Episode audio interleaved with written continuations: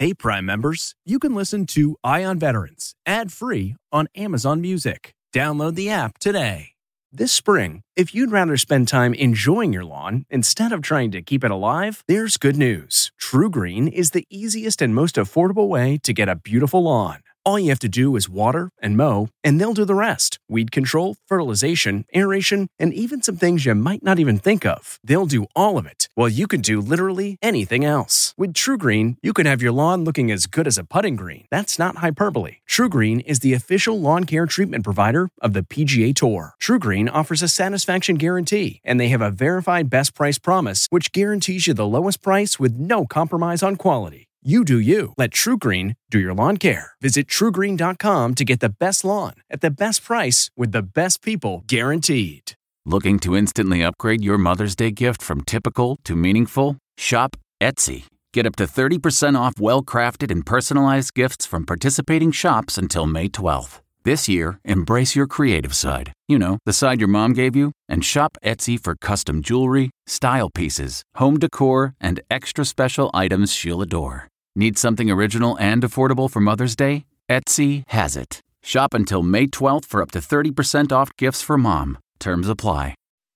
This is Eye on Veterans Weekend, a roundup of the week's most important stories affecting those who served. Presented by University of Maryland Global Campus. There are nearly 20 million 20 million military, Military veterans, veterans in, in the the U.S. Each week, we focus on their stories. Powered by connectingvets.com. This This is CBS Eye on Veterans. Eye on Veterans. Welcome to another edition of CBS Eye on Veterans. I'm Navy veteran Phil Briggs. Eye on Veterans is a weekly program focused on the men and women who have served our nation in uniform and their families. We're powered by connectingvets.com, always a great place to find military news, veteran news, resources, and stories about the veteran lifestyle. We know because we're vets ourselves. On today's show, we'll meet a couple vets with something to say. One is a Marine whose voice can be heard on major TV networks every day. Don't miss Bear Grylls like you've never seen him before, only on Discovery. And one is an Army veteran who has a lot to say about the new rules of war. So imagine this China goes to Detroit and says, We will pay for free health care, free education, subsidize your housing, and give you a football stadium. And all you got to do is vote communist in the next congressional election. Detroit would say, We'll take all your stuff, but we ain't voting commie. And that's exactly what happened in Iraq and Afghanistan. That's all coming up next.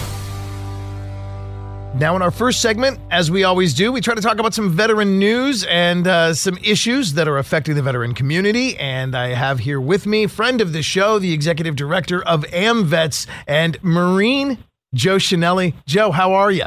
Never better, Phil. Thanks for having me on today. I appreciate this. Always glad to have you, Joe. Your social feed is full of the issues that AmVets is addressing. And as the oldest congressionally chartered veteran service organization, it is no surprise that I see you on Capitol Hill, uh, that I see you tweeting and Facebooking about all kinds of issues. And most recently, I've seen you tweeting a little bit about the military suicide solution. And I have to say, brother, you and I both know so many people that have been affected uh, by suicide. And you guys are not just tweeting about the crisis as a problem, but yet you guys are doing things, rolling up your sleeves and offering some solutions. And talk to me about the Clay Hunt Save Act report you guys were recently discussing. Sure. So the Clay Hunt Save Act was uh, created a few years ago, uh, named in honor of a veterans advocate who took his own life. Um, this was supposed to be a roadmap to solve the suicide epidemic. Um, and billions and billions of dollars, tens of billions of dollars have been spent uh, since then. And unfortunately, we're not seeing progress. And uh, Congress, when they created that law, they mandated that there would be a congressional report that they would pay tens of thousands of dollars for each year um, so that they could see the progress on that and see how it was working. And we dug in, and unfortunately, both of these reports show that um, that it's just not working nearly well enough. Uh, we're, it's only effective for about a third of the veterans who are coming into the system. And when we talk about the system, talk about the VA's mental health care system. So it, about two thirds are, are still falling through the cracks for a variety of reasons. And the bottom line, and it's the VA needs to be allowed, and I use that word as key here, allowed to try new things, to, to try new ways to uh, attack this problem. Um, and move away from just the, the pharmaceutical and talk therapy. Those do work, but not to nearly the extent that we need them to work. Now, while that's bad news, AMVETS isn't content to just sit and harp on Congress to do something about it. They're actually rolling up their sleeves and creating programs that can be enacted that will help make a difference in the suicide epidemic right now. And I spoke about one of these programs with AMVET's Director of Advocacy, Sherman Gillums Jr. Two years ago, we started the HEAL program, which was uh, intended to give us a way to intervene in the lives of, of veterans and uh, family members who find themselves in crisis. While we did a great job of putting resources around veterans and holistically restoring veterans, we wanted to make sure that we were keeping up with the latest uh, in terms of best practices our chief medical executive, Sherisa Jackson, and I decided to attend ASSIST training, which stands for Applied Suicide Intervention Skills Training. And it's the global standard for applying what's called suicide first aid. So this allows us to, we're not going to save everybody, we're not going to stop everybody from wanting to die, but there are things we can do in the immediate moment to uh, help that veteran decide, at least in the moment, I'm going to fight this out a little longer. I'm going to hang in there and be safe for now. You'll hear that term a lot if you if you go through the training. Being safe for now is the whole point, so we can get that veteran uh, to a point where at least we can connect them to resources, and hopefully those resources will keep them safe forever. Is the idea. But but if we're trying to solve every problem and, and boil the ocean with this, we're going to miss a lot of things because that's just not possible. But uh, but we're very happy to attend that training and incorporate it into our our HEAL program is this the kind of thing that people at AMVETS posts can take? Become certified in and then they know now when they're out at the post and they see somebody maybe by themselves or they hear somebody they overhear a conversation and someone's talking about how you know life just is not going right they can jump right in and say let's talk. What assist does it actually puts you in a position of the person who is uh, skilled and, and armed with the skills to take that person from crisis to a point where you've de escalated the crisis enough. And that's not easy to do because everybody's got a different reason for why they find themselves, what we refer to it as being down the river. Uh, and before they go over the waterfall, we want to make sure we put uh, uh, some effort into opening their eyes to the choices that they have, uh, alternatives to dying. Um, and once you have them understand those choices, you also have to assist it's referred to as assisting life. You have to assist them with a safe plan. And, and there's a very deliberate way to do that. It's a structure that, in the heat of the moment, you can begin to uh, see this structure unfold. It's easy to follow, and uh, and it works well. We've applied it a few times in some cases, and it works well.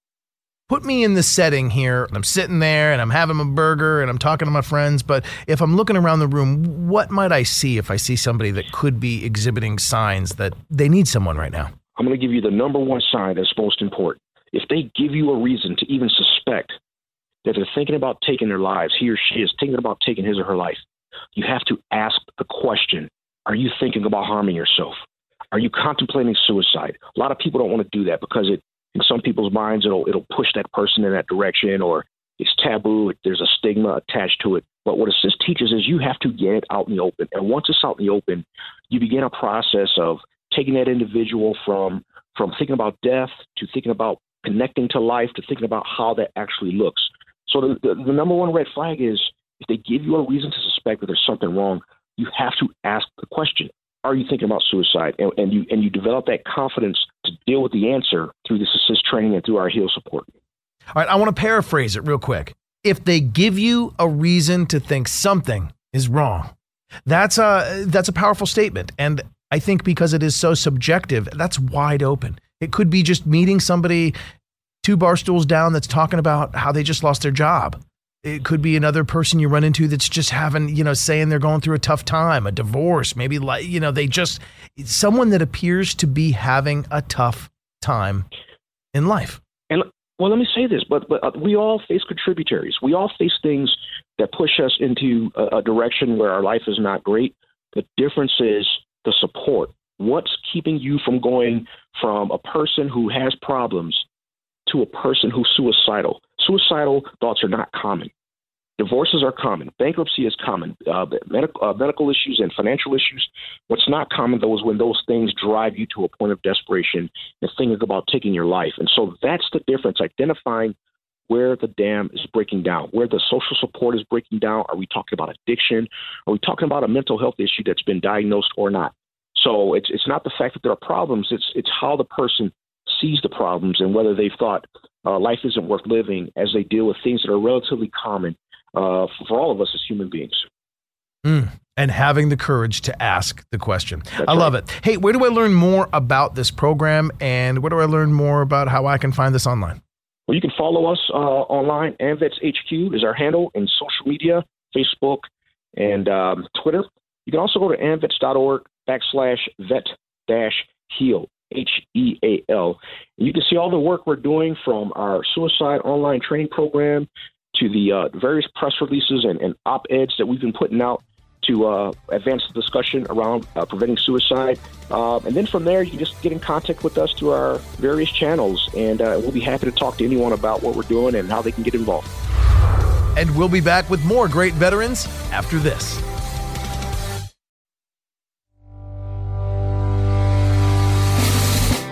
Welcome back to CBS Eye on Veterans. I'm your host, Navy veteran Phil Briggs.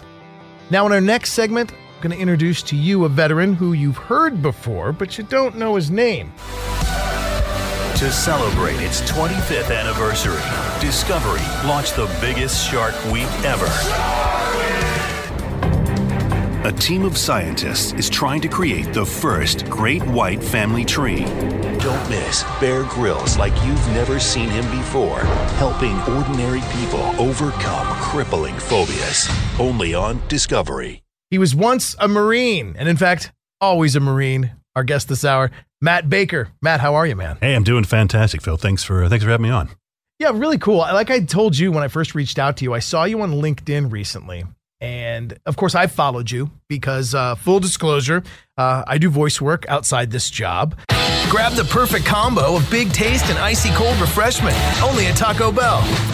And I first called you when I wanted to make voiceover my full time job. And uh, you were kind enough to take my call. I called you because I know you as a voice from the Discovery Channel Shark Week.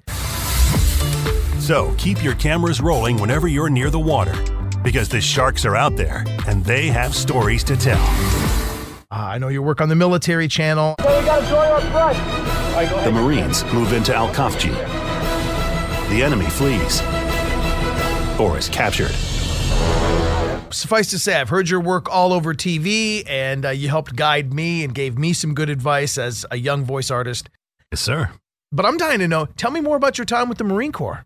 Before I joined the Marines, I was in the Army, uh, in the Army Reserve, uh, and did did basic training in Fort Benning, Georgia, between my junior and senior year in high school, which I don't I don't really recommend.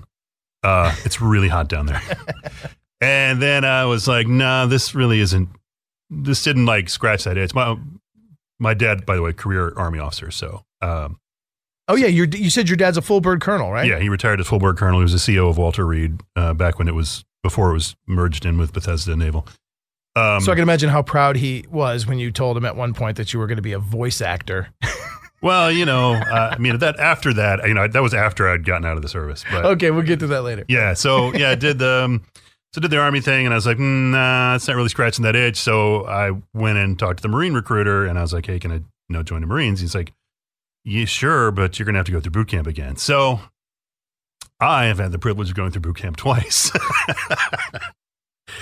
uh, so that was a lot of fun. Um, uh, and the Marines won't take anybody else's boot camp. no. Now, if I'd have done it the other way, if I'd have gone Marines to Army, that'd have been no problem whatsoever.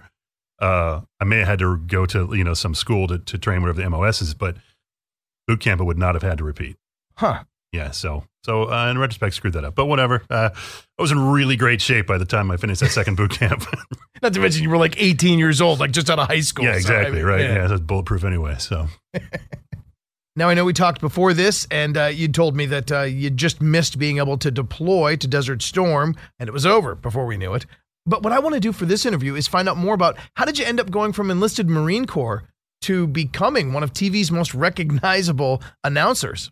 All right, so here's how it worked for me. So after I got out of the Marines, went to college, got married, all that fun stuff. Um, ended up in IT sales. This is like kind of during the dot com boom and bust. So I worked for seven companies in four years, which gets really tedious really fast. You know, you show up at the door of your client and they're like, uh, they're like, oh, hey, that's cool. What are you doing now? I'm like, oh, I'm selling this now. Oh, I thought you, and, and then they're like, and they kind of get turned off. And it's really, you know, you kind of lose faith in like, well, I'm selling this now, and next week it might be something else. And right. And so being in sales, like a, you know, having a product you believe in is is the best thing you can have. And for me, that's me. So when uh, I, I, took a I took a voiceover class at one of those places that like you know you can have a class in anything right like how to start a business how to find your astrological soulmate how to uh, how to win at um, you know poker i mean any of those things right and my right. wife was looking for a class on like how to drink wine like you know wine tasting or whatever yeah yeah, yeah. and she found this like you can do voiceovers and every now and then because i'd done presentations and stuff in vegas and right. and, and over the phone and every now and then someone goes like you should be in radio and i'm like well, i don't really know radio but but she found this voiceover thing so i took it guy calls me next day. It was a lot of fun. Guy calls me next day. So you should get a demo made. And this is back in the, you know, uh, Ask Jeeves days, not the uh, Google days. So not everybody was online yet and stuff. And so I had to figure out how to get one done. I got one done and it was terrible. um, and then one day I walked into my um, new product manager, walked into his room to talk to him about some product we were, I was supposed to be selling. Uh, and as I pulled out my notebook, my demo slides out, demo CD slides out. Um, and kids, a CD is a circular silver shiny disc uh, that looks like a DVD or a Blu-ray uh, that we used to carry all the time. Um, anyways, so that slides out and he goes, What are you doing? I'm like, I'm fooling around in voiceover. He's like, Oh, I just came from Discovery Channel. And he pulls out the Discovery Channel phone book. Kids, a phone book is this really thick um, book with names and addresses and emails and phone numbers in it. Text, yes, on every page. it's really heavy. heavy. So, yeah, he pulls out and he goes, Talk, Call this person and tell him I sent you. I said, Cool. So I called this person. Um, and they were like, well, not anything yet, but you know, send me your demo. Like, cool. So I sent it to her. And then like six months, I kept bugging her like once a month. And then six months later, she's like, hey, Discovery's moving down to um, Silver Spring and they want to hire some local talent for a bunch of stuff. So can you come in and read for this thing? It's called Billboards. Uh, billboards are this program is brought to you in part by, and then sponsor name and really long tagline. And I have to jam all that in 4.7 seconds. Barrett Jackson is brought to you by Bridgestone. Your journey, our passion. So uh, I came in and read for it and got the job. And that was my first voiceover gig. And as fate would have it, I was getting ready to take another job at some other IT company and didn't get that job, but I got this job. But I got the voiceover job first and then was told I didn't get the other job. So it happened the other direction. I've been really nervous. But I went from zero to 60 and and then that was my only job for a very long time because I didn't know how to do marketing. I didn't know how to like what do you do? Who do you talk to? Uh, I mean, a lot of guys, kind of like you, came out of radio, so they had kind of a built-in. You guys knew like if you want to do radio commercials, you know, there's somebody at the station who does that, and you may right. actually know who that is. I didn't know any of that, so I had to like make it up as I went along. Now, during our interview, we talked for about an hour about everything from microphones to finding a mentor. But what I really wanted to share in this interview was the process that whether you are a beginner or an experienced voice actor, the process you have to use to find the sound that will get you cast in a commercial. What character were you, or what did you do in your mind to like evolve? Um, well, that was the thing. I kept trying to, I kept trying to get better. I knew I wasn't as good uh, as most people. Um, uh, or as anybody who's making a lot of money in this business. So I had to figure like, okay, so what am I doing wrong? What am I doing right? What works? What doesn't? And so I kind of, you know, I took some coaching. I did a lot of coaching. Uh, I talked to other voiceover people. Uh, Joe Cipriano, for instance, nicest guy in voiceover I've ever met. Uh, he does like a lot of the CBS comedy promos. He was the voice of Fox, uh, Fox TV, not Fox News, but like Fox, you know, regular mm-hmm. Fox Network for years. Um, and I just emailed him one day and I'm like, hey, man, I'm, I'm kind of feeling a rut. I can't figure out how to get out of this. And he's like, oh, that's because you're doing, you're talking, you're talking way down, down here in your diaphragm. And like, let the microphone do the work. Like, bring your voice up, talk, talk in the back of your throat. And then just, just relax into it. Don't, don't get, you know, don't get crazy about it. Don't worry about it too much. And that was like the biggest, biggest advice, best advice I've ever gotten. Huh. Yeah. It was just like, let the microphone do the work. You got like, be you tend to worry about the sound, right? You tend to worry about how you sound. And you really can't do that. You really have to Like just be the cop the copy the script will tell you what to do. It'll tell you that you know if you know how to read it, it'll Right. tell you what to do. So so just relax and do that. And Matt also shared one of the biggest trade secrets that every professional voice actor puts into each script they read. You're kind of a salesman, really, almost all the time when you're selling commercials, particularly. Uh, maybe not so much in narration, but definitely in promos and and and and billboards and, and those kind of things. You're you're a salesman. Radio imaging, you're you're selling the station. Yeah. Uh, TV affiliates, you're trying to get people to tune in and watch uh, CNN or, or Channel Seven or whatever. So And Shark Week. I mean, I'm I, I want to watch Shark Week. I mean, it helps. You've got the gripping images of a shark jumping out of the water, like you know, Yeah. biting a something. And but your read matched with that, man, that makes it sound like I I do need to, honey. We do need to watch that next Sunday night at nine.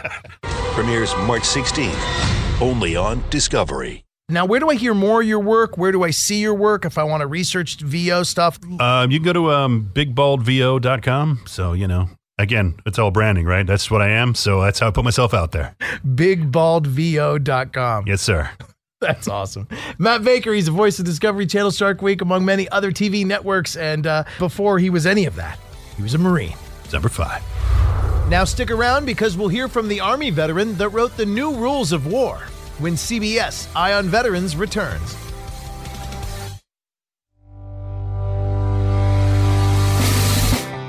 Welcome back to CBS Eye on Veterans. I'm your host, Navy veteran Phil Briggs. Now, our next guest is an Army veteran, a professor of strategy at the National Defense University and Georgetown University School of Foreign Service, and one hell of an author. He wrote The New Rules of War How America Can Win Against Russia, China, and Other Threats. I'm talking about my friend, Dr. Sean McFate. How are you, Sean? I'm doing great, Phil. always good to have you back. And uh, this book continues to do well. And I think it's because sort of it's speaking to the world we live in today. And before we get into what the new rules of war are exactly, can I bore you with reading at you what your own publicist says about you? Of course. Though our military remains undefeated, the United States has lost every war since World War II. But within a generation, our military's fate will undoubtedly change if we continue to cling to the past. Today, more than 80 years after World War II and 30 years since the fall of the Berlin Wall, the number of armed conflicts being waged around the world has doubled. If the United States refuses to accept that we are once again living in dangerous, unpredictable times, it is inevitable that our military, until now undefeated, will fail. That was a pretty powerful statement there in the beginning. We're undefeated, yet we haven't really won a conflict. Yeah. I mean, if we're honest with ourselves, the last time we won a big war was 1945. And since then, we have continued to struggle against lower level foes. And that's why I wrote this book, because I was curious about this. Like, why? We're, we are the best military in the world. Even our adversaries know that. So, why haven't we won decisively in 70 years? The new rules of war goes through 10 rules that are things we need to think about in this modern day and age when we are fighting terrorism and we're fighting in, in Iraq, Afghanistan, Africa, Yeah. distant places around the world. And we're fighting, like you said, low tech enemies. But before we get into that, Yeah. share with me a little bit about your background. Because I remember when I first met you, I found it fascinating. Uh, you served with some pretty big name generals. In fact, one of them is quoted in the forward to your book, uh, General Stanley McChrystal. Yeah. But share with me a little bit about your Army background. So I was a paratrooper in the 82nd Airborne Division uh, for eight years, All or the way? almost all the way, uh, feet and knees together.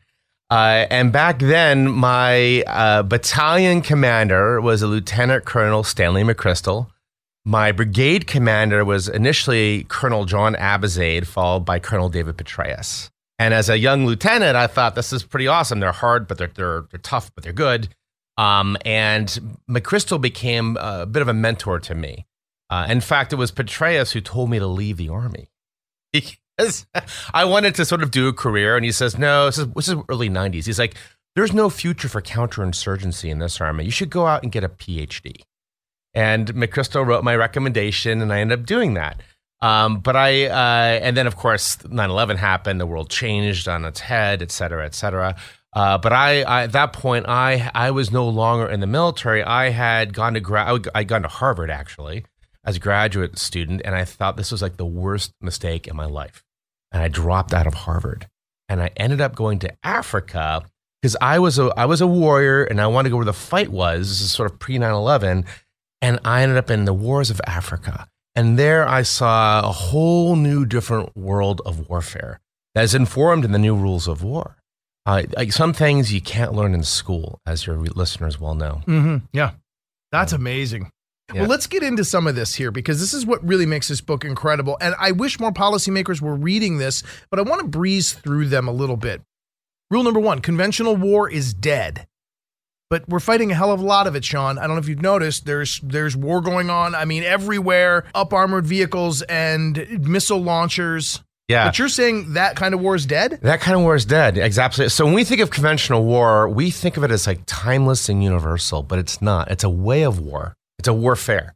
And it, it, its beginning was Napoleon. Its middle was like, you know, the U.S. Civil War. And its end was 1945, World War One and World War Two. Uh, that nobody fights that way anymore except for us. And that is why we struggle, is that we want to fight a conventional war and our enemies refuse to do that. And that is why Afghanistan's the longest war in U.S. history. Let's go to rule number two technology will not save us. And this was a fascinating part of the book because you talk about how the government spent $1.5 trillion on something that has never even fired a bullet. That's right.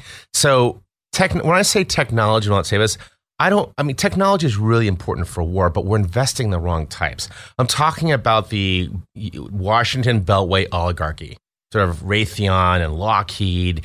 And the F 35 is my favorite example of this. This is a single seater fighter plane that we all know about. The program costs taxpayers and allies $1.5 trillion. Trillion with trillion. a T. That is like more than Russia's GDP. In fact, if this plane were a country, its GDP would rank 11th in the world. And in two long wars, we've been at war since 9 11 constantly, it has racked up zero combat missions, zero. And the utility, you know, the measure of any weapon is its utility. Can you use it or not? Yeah. And so this is, you know, we're when we're buying lots more of these things, and they don't they don't go to war. So I'm an old 11 Bravo, as used to say in the infantry, that dog don't hunt. Amazing. Yeah. Amazing. Now we're going to get to more technology that we can use That's in the right. next segment, so hang out for that. Yeah. Uh, let's go to rule three. There's no such thing as war or peace. Um, they both coexist always, and you compare war to pregnancy here. That's true.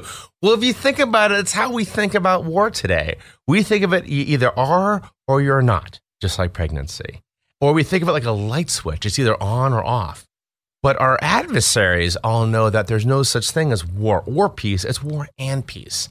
And what they do is they they they go right up to that brink where we might fl- flip that switch to on and go to war, and then they stop. And we don't know what to do because it's like, well, it's not really war, but they get away with murder. An example of this is the South China Sea. It's how it's how China is taking the South China Sea slowly with zero aircraft carriers and zero you know bombers like ours, and they're they're doing a, a strategic jujitsu flip on us. Yeah, and to that, I just want to read to you your own book here and how essentially China is expanding its geographic footprint. It will soon make shipping more difficult for other nations to get by in the Yellow Sea, and thus that will upset trade. It will cause a problem with us getting goods and services and eventually start some sort of actual war because they're redrawing their own boundaries, taking a portion of the ocean and the land that's not theirs. Right. And you write the real problem is the US is playing chess while China is playing Go. And uh, like chess, Go is easy to learn but hard to master. Go is more complex and requires greater patience, giving new meaning to the phrase playing the long game. China has a long game, Yes, they do. and we do not. Is it No. true? I've heard this before. China has a 100 year plan. Well, China has a grand strategy, something we don't have anymore. We used to have one during the Cold War, and this is the thing that guides our ship of state. We have been rudderless since the end of the ni- uh, 1990. China has one, and it's called the Three Warfare Strategy, and they have an, a date. By 1 October 2049, they will be the regional hegemon in the Pacific. It is they're the superpower in that side of the planet. And the real reason, the real reason the South China Sea matters is partly to control and intimidate trade. But what it really is, it's sort of like the Spanish Civil War before World War II.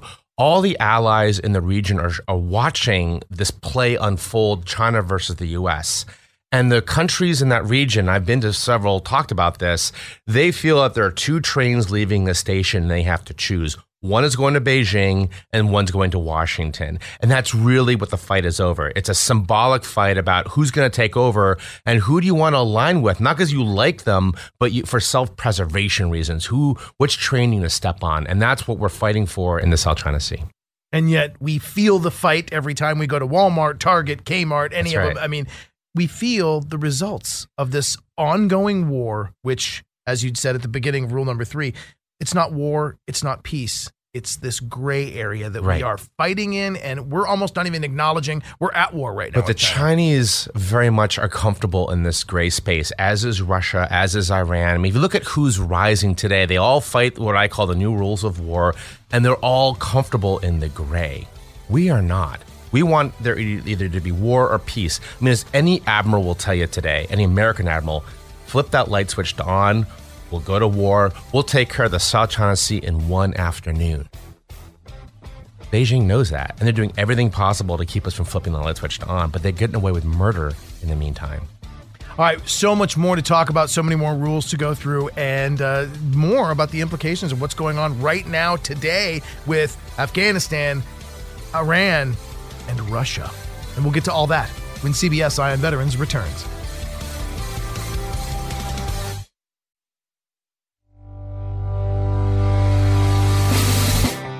Welcome back to CBS Eye on Veterans. I'm your host, Navy veteran Phil Briggs. And we're going to jump back into our conversation about the new rules of war how America can win against Russia, China, and other threats. It's a book by our friend Dr. Sean McFate, who's a professor of strategy at the National Defense University and Georgetown University School of Foreign Service, and a former U.S. Army paratrooper, 82nd Airborne, all the way, and uh, a former mercenary. Contractor. We like to use our current contractor. It's in your press kit, man. It's in your press kit. I'm just reading what the publisher wrote. Euphemism. Yeah. I So- love it though, man.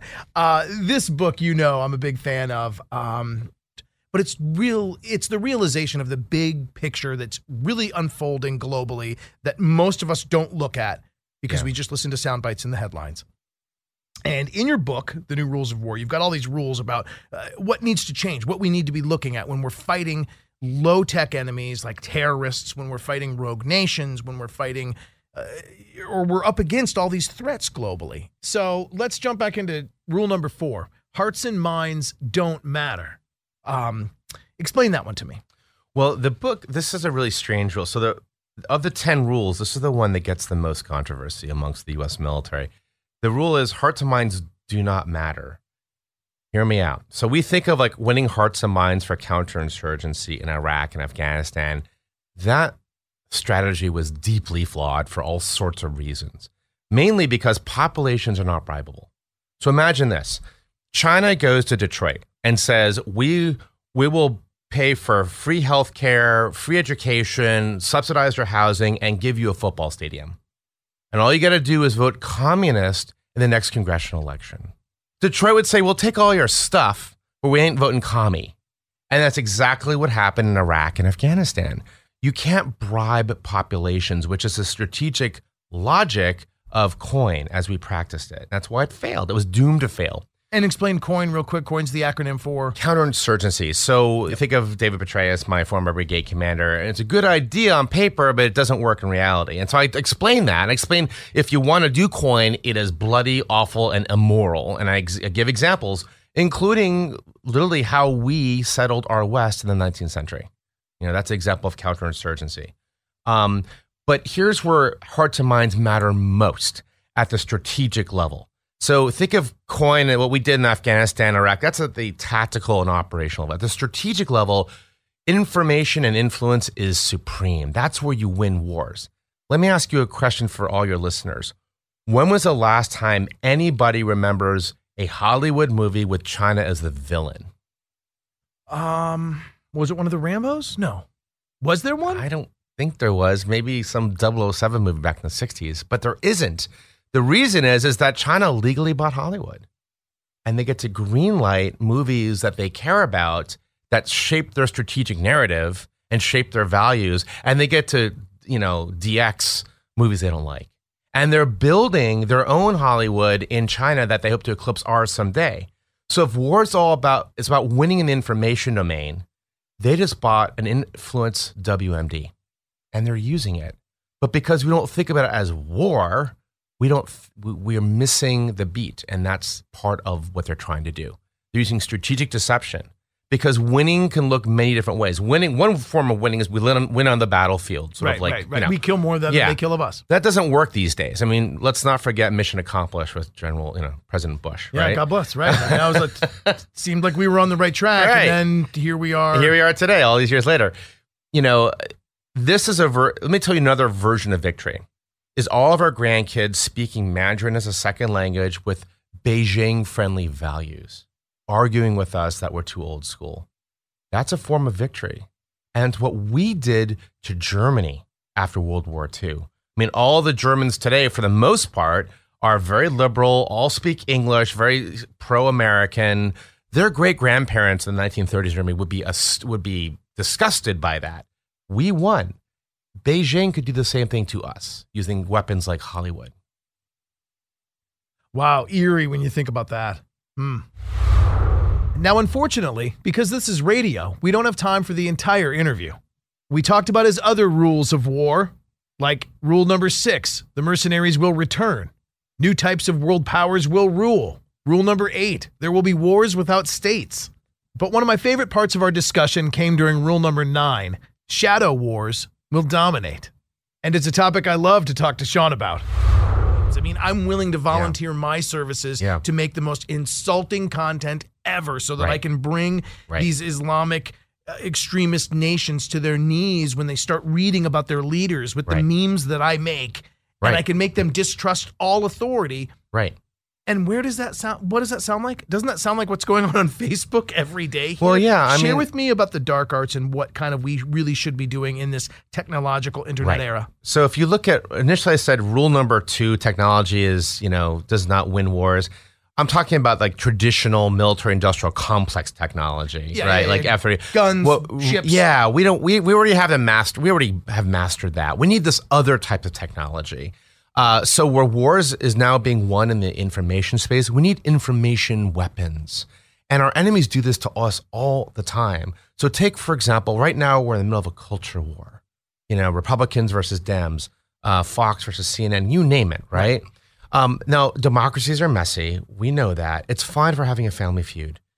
It's not fine if foreign powers are reaching in through these dark arts, which is what they're doing, finding the seams in our society and ripping them violently apart so that we create our own civil war and we implode from the inside out. They make us hate each other That's right. over articles they're publishing. Why invade a country if you can do that to a country? And that's what Russia and others are doing to Europe and to us right now, right now. Uh, so it makes these discussions problematic. Now, we know that deterrence no longer works like the Cold War. And then in the Cold War, deterrence is like mutually assured destruction. Well, our conventional forces, superlative as they are, did not stop Russia from going into Ukraine, did not stop Russia from going to Syria, did not stop China from going into the South China Sea, did not stop Iran from going into Syria. Deterrence is no longer about firepower. Deterrence is about punching back in the shadows using these dark arts. Because if if you say if you mess with our country using these dark arts, we will mess with yours. And autocracies are actually much more brittle and much more vulnerable than democracy is to dark arts. We can discuss why. But, um, you know, for example, Putin rides half naked on bears. Why can't we do something with that? Right. Right? I mean, we invented Hollywood. We invented Madison Avenue. We invented like political commercials, which are all being deluged with right now. Right. You know, we should be easily able to outmaneuver ISIS and Beijing and Moscow on this stuff.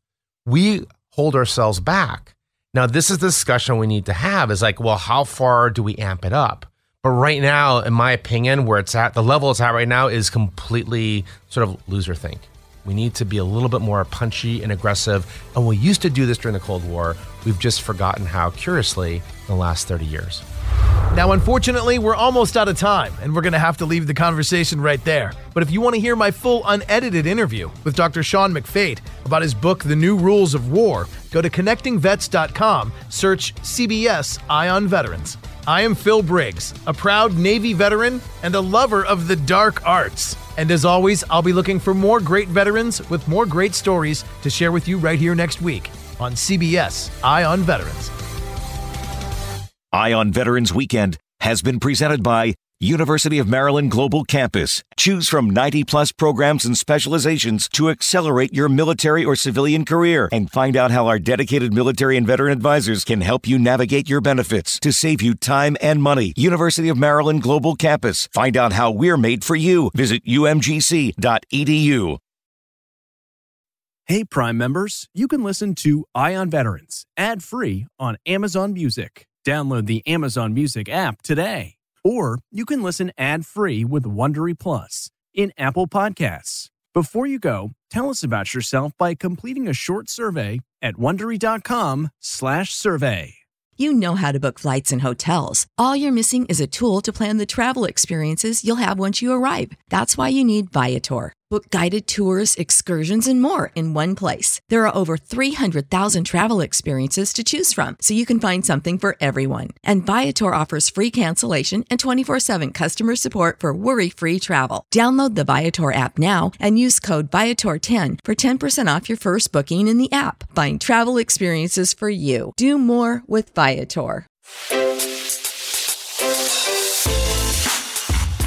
Hi, this is Jill Schlesinger, CBS News business analyst, certified financial planner, and host of the Money Watch podcast.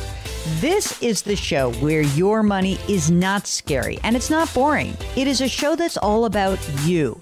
It's your questions that make it possible for me to provide unconventional and entertaining insights on your money and maybe more importantly, on your life. I'm going to be your financial coach, someone who brings common sense and an insider's perspective on how to manage your money and your emotions. And I promise we are going to have a little bit of fun along the way. Have a question from retirement to career changes to college funding? Just send us an email at askjill at jillonmoney.com. Follow Money Watch wherever you get your podcasts. You can listen ad free on the Amazon Music or Wondery app.